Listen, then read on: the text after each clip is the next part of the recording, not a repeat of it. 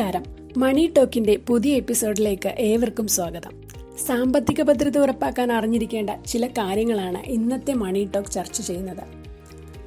ചില സത്യങ്ങൾ നേരത്തെ മനസ്സിലാക്കിയാൽ നമുക്ക് ജീവിതത്തിൽ സാമ്പത്തിക ഭദ്രത ഉറപ്പാക്കാൻ കഴിയും. കാരണം നമുക്ക് മുന്നിൽ ആ ലക്ഷ്യത്തിലേക്ക് എത്താൻ ധാരാളം വഴികളും സാധ്യതകളും ഉണ്ടായിരിക്കും. പക്ഷെ ജോലിയൊക്കെ കിട്ടി സമ്പാദിച്ചു തുടങ്ങുന്ന ആദ്യ നാളുകളിൽ പലരും സാമ്പത്തിക ഭദ്രതയ്ക്ക് വലിയ പ്രാധാന്യം നൽകില്ല. എന്നാൽ സമയത്തിന്റെ സൂചികൾ നമ്മൾ വിചാരിക്കുന്നതിലും വളരെ വേഗത്തിൽ ചലിച്ചുകൊണ്ടിരിക്കുകയും ചെയ്യും.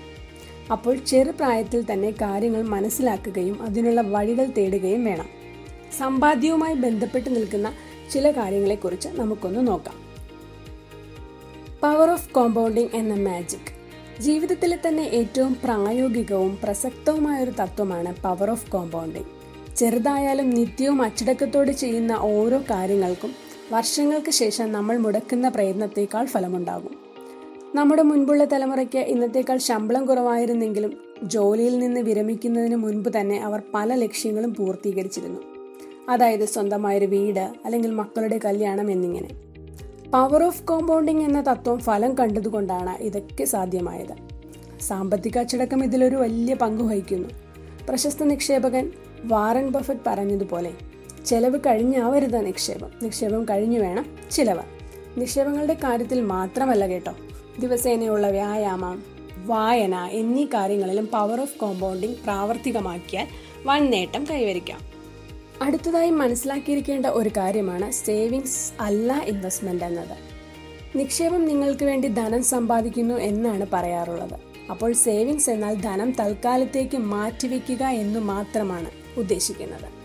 സേവിങ്സ് അക്കൗണ്ടിൽ അധിക പണം ദീർഘകാലത്തെ സൂക്ഷിക്കുന്നത് നമുക്ക് നഷ്ടം വരുത്തും പല ബാങ്കുകളും ഇപ്പോൾ മൂന്ന് ശതമാനം അല്ലെങ്കിൽ മൂന്നേകാൽ ശതമാനം പലിശ മാത്രമാണ് സേവിങ്സ് അക്കൗണ്ടുകൾക്ക് നൽകുന്നത്. വർഷം തോറുമുള്ള പണപ്പെരുപ്പ് അഞ്ചു മുതൽ ആറ് ശതമാനം വരെയൊക്കെ ആവുമ്പോൾ നമ്മുടെ ശരിക്കുള്ള ആദായം നെഗറ്റീവ് ആകാൻ സാധ്യതയുണ്ടെന്ന് മറക്കരുത്. സ്കീമുകളുടെ പേരിൽ ഒരു കാര്യവുമില്ലെന്ന് അറിയുക. പല പദ്ധതികളുടെയും പേരുകൾ വളരെ ആകർഷകമായി തോന്നാം. എന്നാൽ ആദായം അത്രയ്ക്ക് വരണമെന്നില്ല. അതിനാൽ സ്കീമുകളുടെ പേര് നോക്കി നിക്ഷേപം നടത്തുന്നതിൽ യാതൊരു കാര്യവുമില്ല. സ്വന്തം കുട്ടിയുടെ പേരിൽ ഒരു ചെട്ടി തുടങ്ങിയാലും ചിൽഡ്രൻസ് പ്ലാൻ എന്ന പേരിൽ ഇൻഷുറൻസ് പദ്ധതിയിൽ ചേർന്നാലും ആത്യന്തികമായ ലക്ഷ്യം നിങ്ങളുടെ ആവശ്യം നിറവേറ്റാൻ ഉതകുന്ന ഒരു തുകയാണ്. അതുകൊണ്ട് നേട്ടവും നഷ്ടസാധ്യതയും നോക്കി മാത്രം നിക്ഷേപ പദ്ധതികൾ തിരഞ്ഞെടുക്കുക. അടുത്തത് ടേം ഇൻഷുറൻസ് മറക്കരുത് എന്ന കാര്യമാണ്.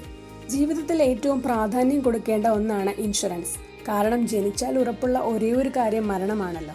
അതിനെ പ്രായോഗികമായി കാണുക. പക്ഷെ പലരും പണം ലാഭിക്കാനും ഒരു നിക്ഷേപം എന്ന നിലയിലുമാണ് ഇൻഷുറൻസിനെ കാണുന്നത്. യഥാർത്ഥത്തിൽ ഇൻഷുറൻസ് എന്നാൽ പ്യുവർ ടേം ഇൻഷുറൻസ് മാത്രമാണ്. നിങ്ങളുടെ ഇപ്പോഴത്തെ വാർഷിക വരുമാനമെങ്കിലും പലിശയായി തരാൻ സാധിക്കുന്ന ഒരു നിക്ഷേപം അല്ലെങ്കിൽ ഫണ്ടാണ് ഇൻഷുറൻസ് എന്നതുകൊണ്ട് ഉദ്ദേശിക്കുന്നത്. ഒരു ഉദാഹരണം പറയുകയാണെങ്കിൽ അഞ്ച് ലക്ഷം രൂപ വാർഷിക വരുമാനമുള്ള ഒരാൾക്ക് അതേ തുക വർഷം തോറും പലിശയായി ലഭിക്കണമെങ്കിൽ ഏകദേശം എഴുപത്തിരണ്ട് ലക്ഷം രൂപ ബാങ്കിൽ വേണം. ഏഴ് ശതമാനം നിരക്കിലാണ് ഇവിടെ പലിശ കണക്കാക്കിയിരിക്കുന്നത്. നിങ്ങളുടെ വാർഷിക വരുമാനത്തെ പൂജ്യം പോയിന്റ് പൂജ്യം ഏഴ് കൊണ്ടൊന്ന് ഹരിച്ചു നോക്കിക്കേ. ഏകദേശം അത്രയും തുകയാണ് നിങ്ങൾക്ക് ഇൻഷുറൻസ് പരിരക്ഷയായി വേണ്ടത്. ഈ തുകയ്ക്കുള്ള നിക്ഷേപം ഇപ്പോൾ നിങ്ങൾക്കില്ലെങ്കിൽ സമയം കളയാതെ ഒരു പ്യുവർ ടേം പോളിസി എടുക്കുക. താരതമ്യേന വളരെ കുറഞ്ഞ തുകയേ വരൂ.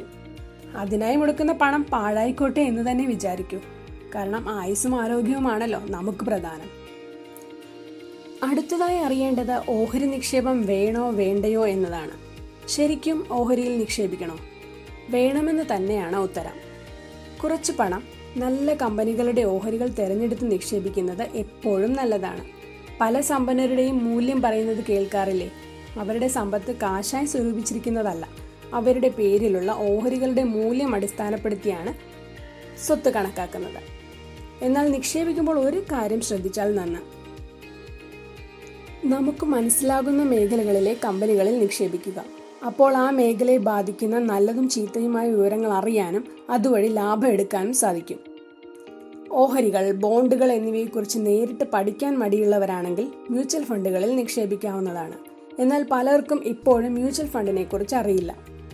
നമ്മൾ പച്ചക്കറി വാങ്ങാൻ പോകുമ്പോൾ ചിലപ്പോഴെങ്കിലും അവിയൽ കഷ്ണം എന്ന് പറഞ്ഞു വാങ്ങാറില്ലേ? എന്തുകൊണ്ടാണത്? ഒരു കിലോ നേന്ത്രക്കായ മത്തൻ മുരിങ്ങ എന്നിങ്ങനെ വെവ്വേറെ വാങ്ങിയാൽ പണമേറെയാവും പക്ഷെ അവിയൽ കഷ്ണം എന്ന് പറഞ്ഞു വാങ്ങിയാൽ പലതരം പച്ചക്കറികൾ പരിമിതമായ അളവിൽ മുതലാവുന്ന തുകയിൽ നമുക്ക് ലഭിക്കുന്നു. മ്യൂച്വൽ ഫണ്ടും ഏകദേശം ഇതുപോലെ തന്നെയാണ്. ടി സി എസ് എന്ന കമ്പനിയുടെ ഒരു ഷെയർ വാങ്ങാൻ രണ്ടായിരത്തി ഇരുന്നൂറ് രൂപയ്ക്ക് മേലെ വിലയാവും. എനിക്ക് എന്റെ കയ്യിലുള്ള അഞ്ഞൂറ് രൂപ കൊടുത്ത് അത് വാങ്ങാൻ പറ്റില്ല. പക്ഷേ ഒരു മ്യൂച്വൽ ഫണ്ടിൽ നമ്മളെപ്പോലെ പലരുടെയും പൈസ സ്വരുക്കൂട്ടി നല്ല കമ്പനികളുടെ ഓഹരികൾ വാങ്ങാനും അതിന്റെ മെച്ചം നേടുവാനും സാധിക്കും. ഇനി അടുത്തതായി എപ്പോൾ വിൽക്കണമെന്നറിയണം. ഒരാസ്തി എങ്ങനെ വാങ്ങാം എന്നതിനെക്കുറിച്ച് നമുക്ക് ഉപദേശം തരാൻ പലരുമുണ്ട്. എന്നാൽ അതുപോലെ തന്നെ പ്രധാനമാണ് എങ്ങനെ എപ്പോൾ വിൽക്കണമെന്നതും. ലാഭം അല്ലെങ്കിൽ നഷ്ടം എന്നത് സംഭവിക്കുന്നത് എപ്പോഴാണ്? വിൽക്കുമ്പോൾ മാത്രം അല്ലേ?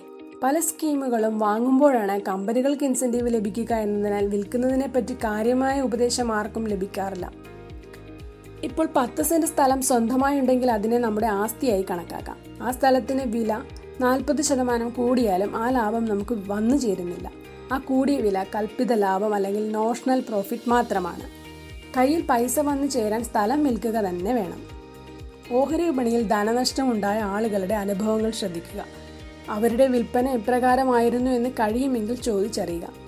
മറ്റേതൊരു വസ്തുവും വിൽക്കും പോലെ അല്ല ഓഹരി. മിനിറ്റ് തോറും വില അറിയുന്നത് കൊണ്ടും അധിക ലാഭം പ്രതീക്ഷിച്ച് പെട്ടെന്ന് വാങ്ങുന്നത് കൊണ്ടും പലരും വളരെ വൈകാരികമായി അവയെ കാണുകയും ഓർക്കാതെ പ്രവർത്തിക്കുകയും ചെയ്യുന്നു. തൽഫലമായി വിചാരിച്ചതിന് അപ്പുറം നഷ്ടം സംഭവിക്കുന്നു. വീട്ടിലെ പഴയ ന്യൂസ് പേപ്പർ പോലും നല്ല വിലയ്ക്ക് മാത്രം കൊടുക്കുന്ന നമ്മൾ വികാരത്തിന് അടിമപ്പെട്ട തോന്നിയ വിലയ്ക്ക് നിക്ഷേപ ആസ്തി വിറ്റ് നഷ്ടം വരുത്താറുണ്ട്. വിലയും മൂല്യവും തമ്മിൽ എന്താണ് വ്യത്യാസം? ഒരു സാധനത്തിനായി നമ്മൾ നൽകുന്ന തുകയെ വിലയെന്നും അതിനായി നമുക്ക് ലഭിക്കുന്ന തുകയെ മൂല്യമെന്നും പറയുന്നു അല്ലേ? അപ്പോൾ അത് തമ്മിൽ താരതമ്യം ചെയ്ത് മാത്രമേ നിക്ഷേപത്തിന് മുദ്രാവൂ. ഉദാഹരണത്തിന് ലോൺ എടുത്ത് വീട് വെച്ച് വാടക വരുമാനം നേടാൻ നോക്കുന്നത് അത്ര നല്ല തീരുമാനമല്ല. ചെലവാകുന്ന പണവും കിട്ടുന്ന മൂല്യവും വെച്ച് നോക്കുമ്പോൾ അത് മനസ്സിലാക്കാവുന്നതേ ഉള്ളൂ. അമ്പത് ലക്ഷം രൂപ മുടക്കി ഒരു വീട് വെച്ച് വാടകയ്ക്ക് കൊടുത്താൽ പ്രതിവർഷം ഒന്നര ലക്ഷം രൂപ വരെ വാടക ലഭിക്കൂ. ആദായം മൂന്ന് ശതമാനം മാത്രം. അതായത് സേവിങ്സ് ബാങ്ക് പലിശയേക്കാൾ താഴെ. അപ്പോൾ നോക്കി അറിഞ്ഞു പഠിച്ച ശേഷം മാത്രം ആസ്തികൾ വാങ്ങുക. ഇതോടെ ഇന്നത്തെ മണി ടോക്ക് പൂർണമാകുകയാണ്. ഇന്നത്തെ മണി ടോക്കിലേക്കുള്ള വിദഗ്ധ വിവരങ്ങൾ നൽകിയ കൊച്ചി ബിസിനസ് സ്കൂൾ അസോസിയേറ്റ് പ്രൊഫസറായ ജയദേവ് പൂമത്തിന് പ്രത്യേക നന്ദി. നിങ്ങളുടെ വിലപ്പെട്ട സംശയങ്ങളും മറുപടികളുമൊക്കെ കമന്റ് ബോക്സിലൂടെ അറിയിക്കുക. ഷെയർ ചെയ്യാനും മറക്കരുത്.